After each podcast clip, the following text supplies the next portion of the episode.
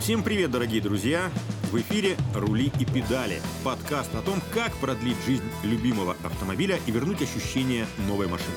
Что и зачем заливать, какие услуги СТО действительно необходимы, как водить безопасно и экономично. На эти и другие вопросы ответим мы, ведущие этого подкаста Сева Кущинский и Роман Гуляев, вместе с нашими приглашенными автоэкспертами. В подкасте мы расскажем, как правильно ухаживать за машиной, чтобы она прослужила вам долго и счастливо. Дадим советы по ремонту автомобиля в новых реалиях. Поделимся другими, полезными каждому автомобилисту, рекомендациями и лайфхаками. Подкаст создан при поддержке бренда запчастей и сервисных центров Eurorepar. Рули и педали. Поехали! Последние исследования говорят о том, что покупательская способность населения нашей страны падает. Соответственно, становятся все более актуальными различные способы экономии. Мы знаем, что на обслуживание автомобиля лучше не экономить, чтобы потом не расхлебывать последствия. Интересно, а есть ли способы экономии топлива автомобиля без потери в качестве бензина или солярки? Давайте обсудим это сегодня с автоэкспертом Денисом Шебеко. Добрый день, Денис. Здравствуйте. Здравствуйте, коллеги. Здравствуйте, друзья. Денис, я где-то читал, что мы расходуем бензин буквально на ровном месте, и пятнадцать процентов топлива сэкономить можно легко, и, в принципе, до шестьдесят процентов от того, что мы расходуем, тоже можно сэкономить. Это правильно? Так и есть. Ну, конечно, тут зависит все от технического состояния автомобиля и его конструкции. Так уж и до шестидесяти, коллеги. Но если вы сейчас мне расскажете способ, то я прям снимаю шляпу. Э, смотря что брать за основу, что брать за эталон. Если автомобиль находится, скажем так, в не лучшем состоянии, но для владельца его Его, в кавычках, экономичность вполне приемлема, то он действительно может улучшить ее на шестьдесят процентов. Ром, сколько ест э, твой автомобиль? О, это зависит от э, моего сегодняшнего настроения, точнее от того, как я еду. Если я, не в подкасте будет сказано, держу по трассе скорость сто девяносто, то он может спокойно кушать одиннадцать литров солярки. А если я еду, как положено, шестьдесят-семьдесят на круиз-контроле, четыре с половиной легко. Ну, у тебя просто прекрасный автомобиль. Вот мой любимый прадик ест, если езжу я за рулем, то где-то двенадцать-тринадцать. Бензин или солярки? Бензин. Как только садится моя супруга, вырастает сразу до пятнадцати. Это и к тому, что говорят, что мужчины ездят быстрее, агрессивнее, разгон торможения и тогда едят. Мне кажется, что кроется экономия в чем-то другом. То есть более эффективно используешь, не знаю, дорожное полотно, трафик как-то заранее предугадываешь. Что скажете? Так и есть. Ну, вообще и в теории, и в практике экономичность можно разделить на две части, на две подгруппы. Экономия топлива техническая и экономия топлива водительская.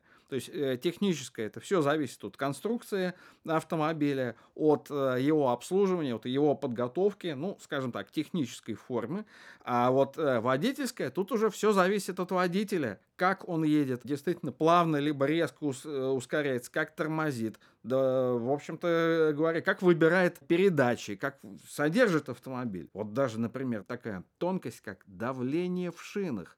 То есть, если водитель раздолбает, ездит на полуспущенных шинах, там, естественно, расход будет совершенно чудовищный. Если водитель там через день проверяет давление, это, кстати, очень легко при помощи современных манометров, скорее всего, он будет, ну, наслаждаться экономичностью своего а автомобиля. Вот давай про давление в шинах поговорим. Я вижу, есть всегда в машинах табличка, какое должно быть давление в шинах. И обычно там есть два значения для пустого автомобиля и для полного. То есть нужно каждый раз выставлять под то, с кем ты едешь и какой груз везешь? Ну, здесь, опять же, зависит от того, что если мы, например, большие массы груза либо большое количество пассажиров перевозим на короткое расстояние, тут, в общем-то, можно, скажем, на это не обращать особого внимания. Но если мы едем куда-нибудь, как говорят обычно, на дальняк, здесь, конечно же, необходимо подкачать, либо, наоборот, стравить давление. Потому что дальняк – это умножается на километраж, который ты проходишь. Абсолютно верно. Советы от автоэкспертов Еврорепар и других профессионалов автомобильного мира в подкасте «Рули и педали». А если мы говорим о поломках, вот э, какие поломки критично влияют на расход топлива? Опять же, что считать поломкой? То есть, э, если, например, пробита шина, либо она э, спускает, ну, естественно, она влияет, причем не только на экономичность, не только на расход топлива, но и на безопасность. Далее, если по каким-то причинам, например, сгорела высоковольтная катушка и двигатель у нас троит, ну, естественно, расход у него увеличится очень сильно. Если разбилась шаровая опора в подвеске, износились и, ну, болтаются, например, рулевые наконечники, рулевые тяги, то есть у нас изменился в худшую сторону сход-развал, естественно, это тоже будет сильно влиять на увеличение расхода топлива. Давай задам такой вопрос. Ты раньше, помню, работал в дилерском центре, и дилеры очень часто предлагали и до сих пор предлагают при проведении регулярного технического обслуживания такую услугу, как промывка форсунок без снятия. И говорят, что это прям вот очень серьезно повлияет на экономию топлива, и что, что машина ваша чуть ли не будет питаться святым духом. Это так? Действительно это влияет? Промывка форсунок. Здесь, если это промывка с помощью там, ну, как это, легкие промывочные вещества происходят постоянно, регулярно, там, например, через каждые десять тысяч, либо через каждые двадцать тысяч. Это мероприятие действительно полезно. Но если, например, двигатель, форсунки, то есть не промывались в течение там, сто тысяч километров, после этого даже легкую промывку залить, соответственно, вся накопившаяся грязь, отстой, назовем это прямым текстом, попадет в топливную аппаратуру и может даже ухудшить состояние форсунок. В данном случае промывка, конечно, должна быть со снятием. То есть промывка форсунок, которую нам рекламируют, она не всегда помогает. Да, бывает, что и вредит. А насколько автопроизводители заботятся об экономичности, вернее, насколько, я бы сказал, эффективно они борются с расходом, то есть более легкие металлы, как-то геометрия кузова, можно ли это самому как-то улучшить? Понятное дело, что не нужно возить с собой мешок картошки постоянно, если он вам там не нужен. Как подходят к этому автопроизводители и что можно улучшить с точки зрения потребителя?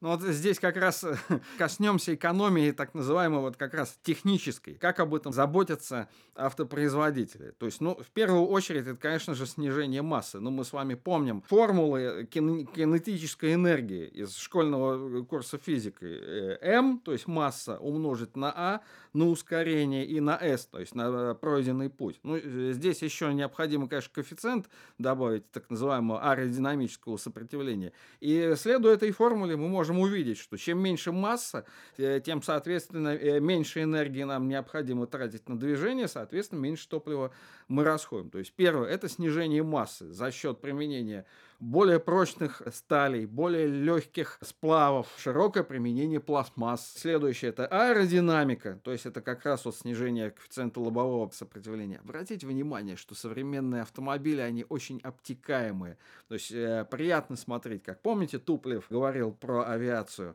Красивый самолет хорошо летает. В общем-то, это все актуально и для автомобилей в том числе. Кроме аэродинамики, это, естественно, современные шины э, с сниженным э, коэффициентом э, сопротивления качению. И даже на очень многих шинах можем э, увидеть такой логотип э, «Эко». Это относится не только к экологии при их производстве, но в том числе и про сохранение экологии, снижение расхода топлива в процессе э, эксплуатации. А как шины могут снижать расход топлива? Это, опять же, то есть, э, снижение сопротивления качению. Чем меньше этот коэффициент, соответственно, тем меньше расходуется топливо. А еще, если мы говорим про технические вещи, меня очень удивляет иногда реклама масляных компаний, которые говорят, что наше прекрасное масло снижает расход топлива на четыре процента. Вот это как? Ну, четыре процента это, конечно, из разряда фан- фантастики. Вообще, обычно э, производители горюче-смазочных веществ, то есть вот э, такие компании, если им благодаря новой модели, новому типу, виду масла удалось улучшить экономичность какого-то вот эталонного автомобиля на два процента, это вообще считается практически революцией. Ну, вот как какая-нибудь новая молекула снижает расход топлива. Но от этого, почему оно от этого меньше расходуется-то? Меньше расходуется, потому что э, меньше требуется энергии на перемешивание масла внутри двигателя. Э, соответственно, это масло, оно у нас э, снижает трение внутри двигателя. Благодаря этому и улучшается экономичность. Но это проверить и увидеть, пощупать осязаемо невозможно. Вот э, вполне э, понятная функция старт-стоп, она должна экономить. Сколько можно сэкономить с этой функцией? И, кстати, есть еще автомобили, которые, как называется, отключают горшки. То есть, если машина не работает на полную мощность, то отключаются там два горшка из шести. И тут вопрос вдогонку сразу. Некоторые автолюбители считают, что как раз если мотор троит, то есть работает меньше горшков, значит, топливо машина должна потреблять меньше. Вот давайте разберемся с этим. Ну, скажу с последнего, что э, по поводу того, если двигатель троит, значит, меньше кушает топливо, но это скорее слышал звон, но не знает, где он. Отключаемые цилиндры применяются только на автомобилях самого высшего класса, на двигателях с большим количеством цилиндров, то есть это у нас, обратите внимание, это у нас вэ двенадцать, это у нас вэ восемь. Как вы понимаете, простые, в кавычках, машины с такими двигателями не ездят, но особенность архитектуры этих двигателей состоит в том, что даже если у них отключить часть цилиндров, они все равно сохраняют плавность своей работы. То есть здесь это оправдано. На экономию влияет? Да, реально? да, да, влияет. У многоцилиндровых двигателей. А если у нас под капотом четыре цилиндра, мы один из них отключаем, но это все, это кирдык, двигатель начинает дергаться, происходят пропуски зажигания. В общем, давайте не будем о грустном. Перефразируя известную пословицу, не боги горшки отключают. Такая система есть отключение горшков на больших внедорожниках премиальных, и я думаю, что экономия топлива этих владельцев уж точно не сильно беспокоит. Советы от автоэкспертов Еврорепар и других профессионалов автомобильного мира в подкасте «Рули и педали». А теперь все-таки вернемся к функции «Старт-стоп». Можно ли много сэкономить на этой функции, которая а, многих раздражает? По поводу этой функции здесь хочу обратиться к своему собственному опыту, потому что на протяжении двух лет я ездил на автомобиле Peugeot три тысячи восемь с дизелем один и шесть, сто двенадцать лошадиных сил, с автоматической коробкой передач, который как раз был оснащен вот этой вот системой Stop&Start, уже третьего поколения, так называемой конденсаторной.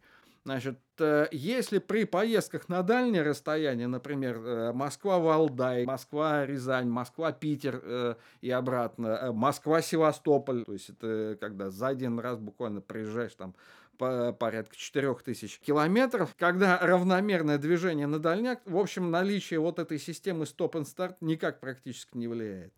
Но если мы ездим по родным столицам, а именно Москва, Санкт-Петербург, кстати, Краснодар, третий город у нас самый пробочный в России. Вот здесь, именно в этих условиях Stop&Start the best. Отлично. Сколько можно сэкономить? Вот и тут я как раз хочу и подойти к этим цифрам. Без этой системы мой три тысячи восемь расходовал по Москве где-то примерно восемь с половиной - девять литров. А при наличии этой системы ну, пять, максимум шесть. Очень существенно. Еврорепар. Ваш автомобиль в хороших руках. Влияет ли качество топлива? Кто-то говорит, что вот я заправляюсь девяносто вторым, он дешевле, а ему оппоненты говорят, слушай, ну зато он у тебя и ест больше, а я вот не жалею, заливаю девяносто пятый, может кто-то девяносто восьмой, и расход уменьшается. А кто-то еще заливает девяносто пятый, там наш Супер Плюс, э, какой-то... С присадками. С-драйв и так далее. Это правда и, и, и почему?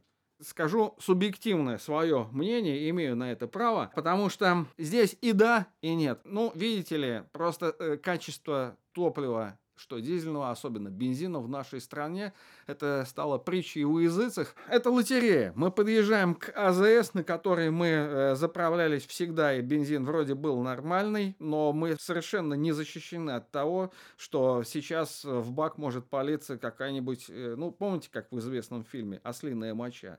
И в результате чего у нас и двигатель не то, что он начнет больше топлива расходовать. В принципе, у него его жизнь может встать на грань, на грань жизни и смерти. Также троить он может, поэтому плохое топливо – это беда для экономии. Все да. изменяется, все течет. А если все-таки говорить о хорошем, качественном топливе, но все-таки есть разница Л Ю девяносто два, ну, то есть с повышением октанового числа, ну, или цетанового, изменяется экономия в лучшую сторону? Разумеется, изменяется, потому что современные системы впрыска с датчиками детонации, они, естественно, все эти параметры у тебя автоматически выставляют, и действительно так и есть, и на практическом уровне, и на научном, что чем выше октановое число, тем меньше топлива двигатель расходует, ну, естественно, без фанатизма, потому что есть же еще и гоночное топливо с октановым числом сто и выше. Ну, не думаю, что кто-то будет заливать для экономии сто, оно стоит очень дорого. А экономика понятная? Вот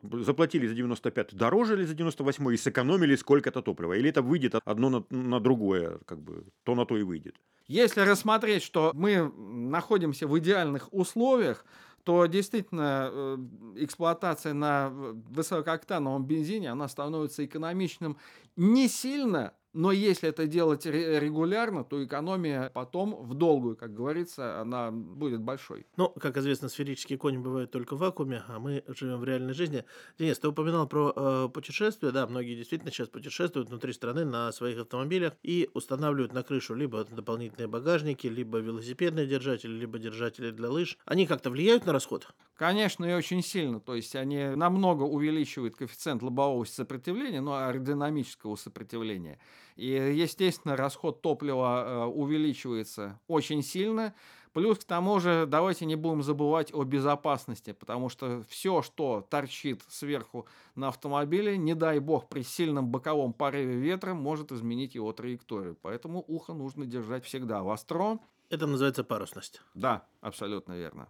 Еще один способ такой, вроде бы говоря, действенный, к которому прибегают многие, едут и мучаются с выключенным кондиционером. Ты говорил про путешествие, Ром. Вот это имеет смысл? Вот об, об, обливаться потом или наоборот там, печку выключают, чтобы вот только сэкономить, какие-то там доехать до, до заправки. Поможет это или нет? А здесь скорее это сделка с собственной совестью и комфортом. С одной стороны, да, поможет. То есть, если мы вообще уберем из автомобиля кондиционер, мы сэкономим, в общем, причем такое солидное количество топлива, то есть там до полутора литров, там, например, на ста километров. А с другой стороны, оно Оно нам с вами нужно, потому что жарким летом мы можем доехать до финиша в прединфарктном состоянии от перегрева. Ну, еще тогда немножко про сделки со своей совестью и с комфортом. Многие, знаю, отказываются от современных автомобилей с автоматическими коробками передач, предпочитая старую добрую механику, мешалку, палку или как ее еще только не назови, да? Действительно ли на автомате сильно больше расходов по сравнению с такой же аналогичной э, механикой? На автомобилях с современными автоматическими коробками передач этой разницы практически не ощущается. Даже более того, разница может ощутиться, если за рулем автомобиля с механикой действительно опытный, действительно знающий э, дело водитель. Если, ну, скажем так, обычного уровня на одном и на другом автомобиле, то э, с автоматом автомобиль будет, как правило, экономичнее, потому что коробка передач выбирает те передаточные числа, которые на данный момент наиболее оптимальны. Я в этой связи вспоминаю свой последний автомобиль на механике. Это был Peugeot четыре тысячи семь с дизельным двигателем. Я его использовал, скажем так, в режиме полуавтомата. У меня работало три передачи обычно. Первая, третья и шестая. То есть экономии топлива это явно не способствовало. Но, с другой стороны, благодаря тому, что там стоял под капотом замечательный дизель, я думаю, расход топлива тебя всегда радовал. Радовал, радовал. С расходом там было все хорошо.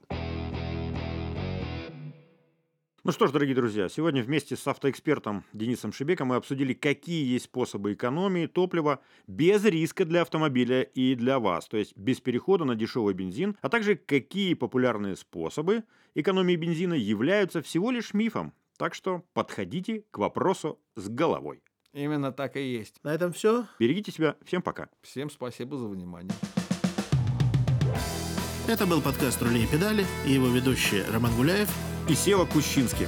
Подкаст создан при поддержке бренда запчастей и сервисных центров «Еврорепар». Еще больше советов по уходу за автомобилем вы найдете в группах «Еврорепар.ру» ВКонтакте и в Телеграм. Подписывайтесь на наш подкаст, ставьте звездочки, делитесь выпусками с друзьями и, конечно же, задавайте интересующие вас вопросы. Ищите ссылки в описании к этому выпуску. Мы поможем сделать так, чтобы ваш автомобиль оставался вам верным другом и помощником как можно дольше.